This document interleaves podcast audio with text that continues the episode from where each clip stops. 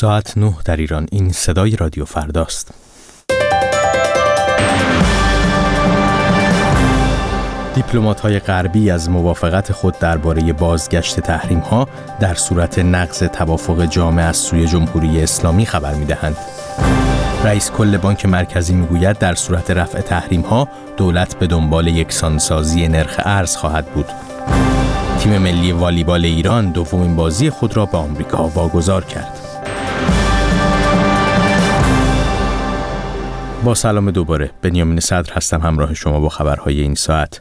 دیپلمات های غربی به خبرگزاری رویترز گفتند که آنها درباره بازگشت تحریم ها در صورت نقض توافق جامعه هسته ای از سوی جمهوری اسلامی به توافق رسیدند. یک دیپلمات غربی به این خبرگزاری گفته که روسیه و چین نیز با این سازوکار موافقت کردند و اکنون ایران باید با آن موافقت کند. به گفته مقامات غربی بر اساس این توافق هر گونه نقض احتمالی مفاد توافق نهایی احتمالی از سوی جمهوری اسلامی از سوی یک گروه حل اختلاف که شامل اعضای گروه پنج به علاوه یک و ایران می شود پیگیری و ارزیابی خواهد شد. یک دیپلمات ارشد ایرانی که نام او عنوان نشده به رویترز گفته که ایران هم اینک چندین گزینه را درباره مسئله بازگشت احتمالی تحریم های شورای امنیت علیه تهران در دست در دست دارد. ولی الله سیف رئیس کل بانک مرکزی جمهوری اسلامی ایران از پیگیری سیاست یکسانسازی نرخ ارز در صورت برداشته شدن تحریم های بین المللی علیه جمهوری اسلامی خبر داده است.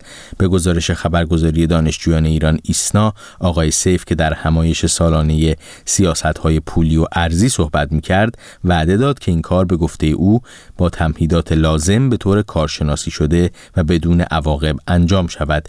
رئیس کل بانک مرکزی هم همچنین تاکید کرد که دولت حسن روحانی به گفته او به دنبال اجرای مطلوب و مدیریت شده این سیاست است. بانک مرکزی ایران در دهه گذشته نیز اقدام به یکسانسازی نرخ ارز کرد ولی اجرای این سیاست دوام چندانی نداشت. تیم ملی والیبال ایران در دومین مسابقه خود در چارچوب مسابقه های لیگ جهانی والیبال با نتیجه سه بر یک مغلوب آمریکا قهرمان, قهرمان دوره پیشین شد. به گزارش خبرگزاری جمهوری اسلامی ایرنا ایران تنها توانست در ست سوم با نتیجه 25 بر 20 آمریکا را شکست دهد. به این ترتیب تیم ایران بدون امتیاز در مکان چهارم جدول گروه ب قرار گرفت و آمریکا با شش امتیاز صدرنشین این گروه شد. لهستان و روسیه در مکانهای دوم و سوم جدول قرار گرفتند. تیم ملی والیبال ایران بازی بعدی خود را در لهستان و در برابر تیم ملی ملی والیبال این کشور برگزار می کند.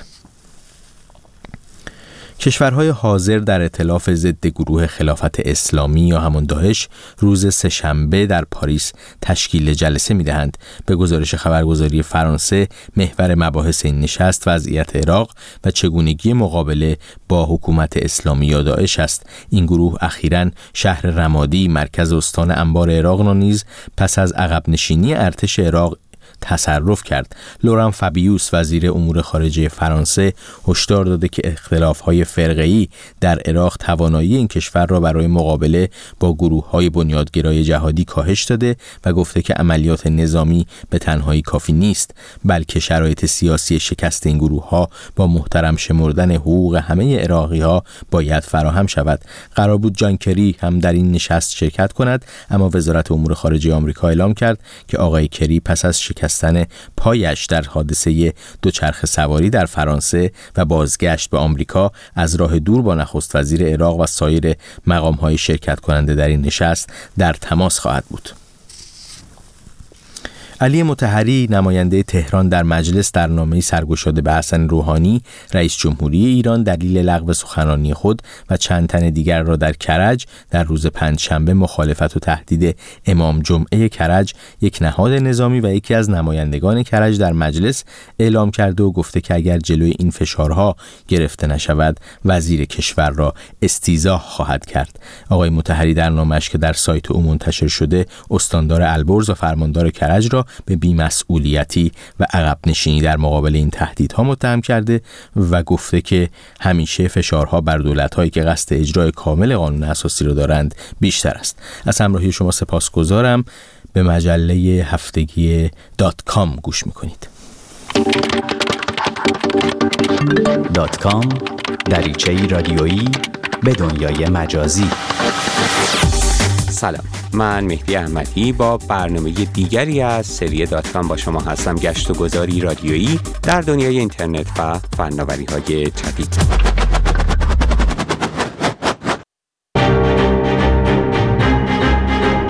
فعالیت های ما در دنیای مجازی گاه به همخوان کردن نوشته ها، دیدگاه ها و تصاویرمون روی شبکه های اجتماعی یا از طریق سرویس های ایمیل محدود میشه و گاه به خرید فیلم و کتاب و موسیقی دیجیتال ختم میشه. ما گاه به عنوان مصرف کننده و گاه در نقش تولید کننده با محتوای دیجیتال سر و کار داریم و تا هستیم امکان مدیریت و تغییر در این محتوای دیجیتال رو داریم. اما اگه روزی نباشیم چه بر سر دارایی های دیجیتال ما میاد این موضوعیه که در این برنامه از دات کام بیشتر در مورد اون حرف می‌زنیم در دنیای واقعی هر یک از ما مشخص می کنیم که پس از مرگمون چه بر سر دارایی های ما میاد. چه کسانی حق تصرف در دارایی های ما رو دارند و این افراد به چه نسبتی از اونها بهره مند میشن. ما برای خودمون وکیل و وسیع انتخاب می کنیم و به اونها اجازه میدیم که پس از ما دارایی ها و اونچه که از ما بجا مونده رو اونطور که ما می‌خواهیم یا اونطور که قانون مشخص کرده مدیریت کنند. اما در صورت فقدان ما چه بر سر دارایی های دیجیتال ما در دنیای مجازی میاد؟ در سالهای گذشته بحث هایی بر سر این موضوع در گرفته بود که پس از فقدان یک فرد چه بر سر اندوخته میاد که او از فیلم ها و کتاب ها و موسیقی های الکترونیک برای خودش ایجاد کرده. آیا همونطور که یک سیدی موسیقی پس از درگذشت ما به یکی از بستگانمون می‌رسه این امکان هست که اونچه که مثلا بر روی آیتیونز یا دیگر پلتفرم های آنلاین خریداری کردیم قابل انتقال به فرد دیگه ای باشه؟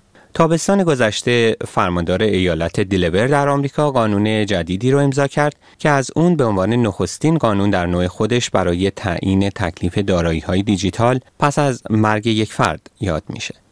این قانون به خانواده و بازماندگان فرد درگذشته امکان می‌داد که درست ماننده دارایی های مادی بتونند پس از درگذشت یک نفر به دارایی های دیجیتال او هم دسترسی داشته باشند. دارایی هایی مثل کتاب های الکترونیک، موسیقی ها و فیلم های خریداری شده بر روی اینترنت. با این حال حتی چنین قانونی نمی‌تونه آمازون را مجاب کنه که کتاب های خریداری شده بر روی کیندل شما رو در اختیار شخص دیگه ای بگذاره چرا که هر بار شما کتابی رو برای مطالعه بر روی کیندل خریداری می کنید در واقع نه خود کتاب که تنها اجازه مطالعه کتاب رو از آمازون می خرید همین شرایط رو البته برای خریداری فیلم و موسیقی بر روی آیتیونز و پلتفرم های مشابه هم دارید و در واقع تنها مجوز اجرای اونها رو برای مدتی نامحدود از آن خودتون می کنید و اینطور نیست که اون فیلم یا قطعه موسیقی رو به تملک خودتون در بیارید. اما دارایی های دیجیتال ما فقط و فقط کتاب ها و فیلم ها و موسیقی های آنلاین نیستند.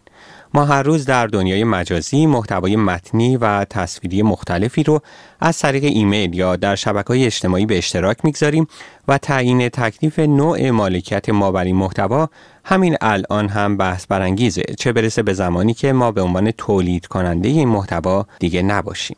فیسبوک چند سال پیش بندی رو به شرایط استفاده از خودش اضافه کرد که به این مجموعه امکان می‌داد عکس های به اشتراک گذاشته شده در این شبکه عظیم اجتماعی رو به هر نحوی که خودش صلاح می‌دونه مورد استفاده قرار بده. این بند بحث برانگیز البته پس از اعتراض های فراوان کاربران اصلاح شد اما هنوز این سال پابرجا بود که در صورت فقدان ما این شبکه عظیم اجتماعی با داشته های ما چه خواهد کرد شبکه های اجتماعی فیسبوک به تازگی در قابلیت تازه‌ای که در اختیار کاربرانش قرار داده به اونها اجازه میده که مشخص کنند چه کسی حساب کاربری اونها رو در صورت فقدانشون مدیریت کنه. این قابلیت جدید اجازه میده یک دوست فیسبوکی خاص را مشخص کنیم و به او این اختیار رو بدیم که در صورت فقدان ما حساب کاربری ما رو کنترل کنه. قابلیت تازه فیسبوک Legacy Contact نام داره و به یک فرد مشخص در فهرست دوستان این امکان رو میده که در صورت درگذشت صاحب حساب کاربری قسمت های مشخصی از حساب کاربری او رو مدیریت کنند مثل پروفایل، عکس header یا سرصفحه و البته امکان حذف حساب کاربری. فیسبوک در حال حاضر از یک سیستم یادبود هم برخورداره. به این شکل که اگر به طریقی در گذشت یک کاربر براش به اثبات رسید صفحه کاربری اون به یک صفحه یادبود تبدیل میشه و البته چنین صفحه‌ای در پیشنهادهایی که برای دوستی در فیسبوک به نمایش در میان فهرست نخواهد شد.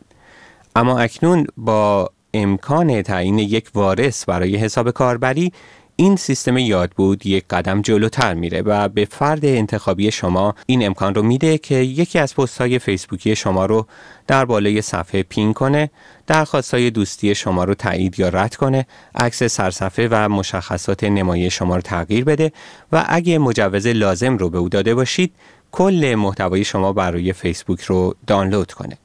همچنین در چنین شرایطی فیسبوک به طور خودکار یک برچسب یاد بود روی صفحه کاربری قرار میده تا کاربران دیگه متوجه بشن که این حساب شخصی به یک صفحه یاد بود تغییر پیدا کرده به دات کام گوش می‌کنید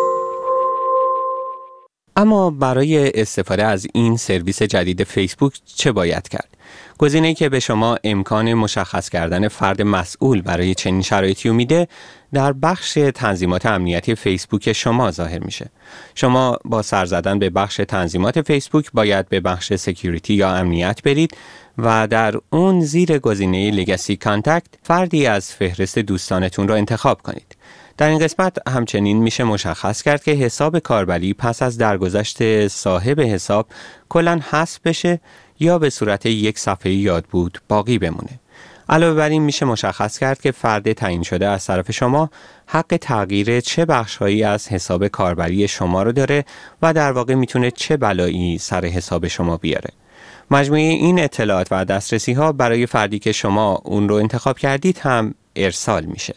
فردی که چنین مسئولیتی رو پس از خودتون به اون محول می‌کنید به طور محدودی می‌تونه در حساب کاربری شما دخالت کنه و مثلا نمی‌تونه پیام های دریافتی شما در فیسبوک رو بخونه. اما این امکان رو داره که درخواست های دوستی شما رو بازبینی و اونها رو رد یا قبول کنه. فرد تعیین شده برای چنین مسئولیتی باید پس از درگذشت صاحب حساب کاربری با فیسبوک در ارتباط باشه و دلایلی قانع کننده در مورد درگذشت صاحب اکانت در اختیار فیسبوک قرار بده. پس از تایید این دلایل فیسبوک به این فرد امکان دسترسی محدود به حساب کاربری فرد درگذشته رو میده و او به این ترتیب می‌تونه تغییرات لازم رو در حساب کاربری فرد درگذشته اعمال کنه.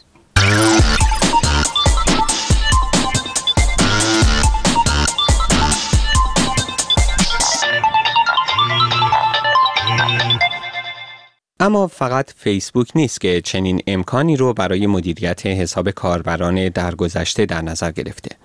گوگل هم سرویسی رو با عنوان Inactive Account Manager در نظر گرفته که به کاربران اجازه میده با تعیین فردی خاص به او این امکان رو بدن که پس از درگذشتشون حساب کاربری اونها رو غیر فعال کنه.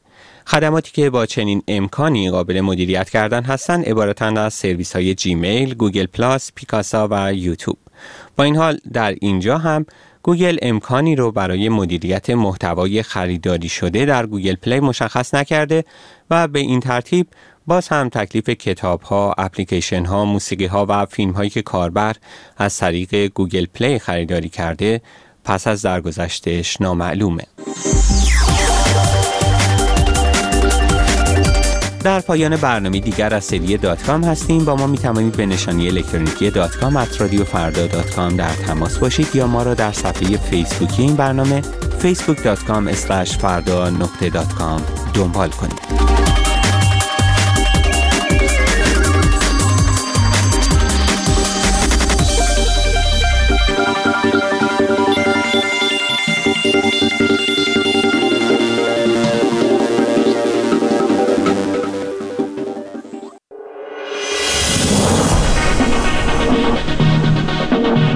درباره مطلبی که از رادیو فردا شنیدید نظری دارید. سریعترین راه و آسانترین تماس ارسال یک پیامک است.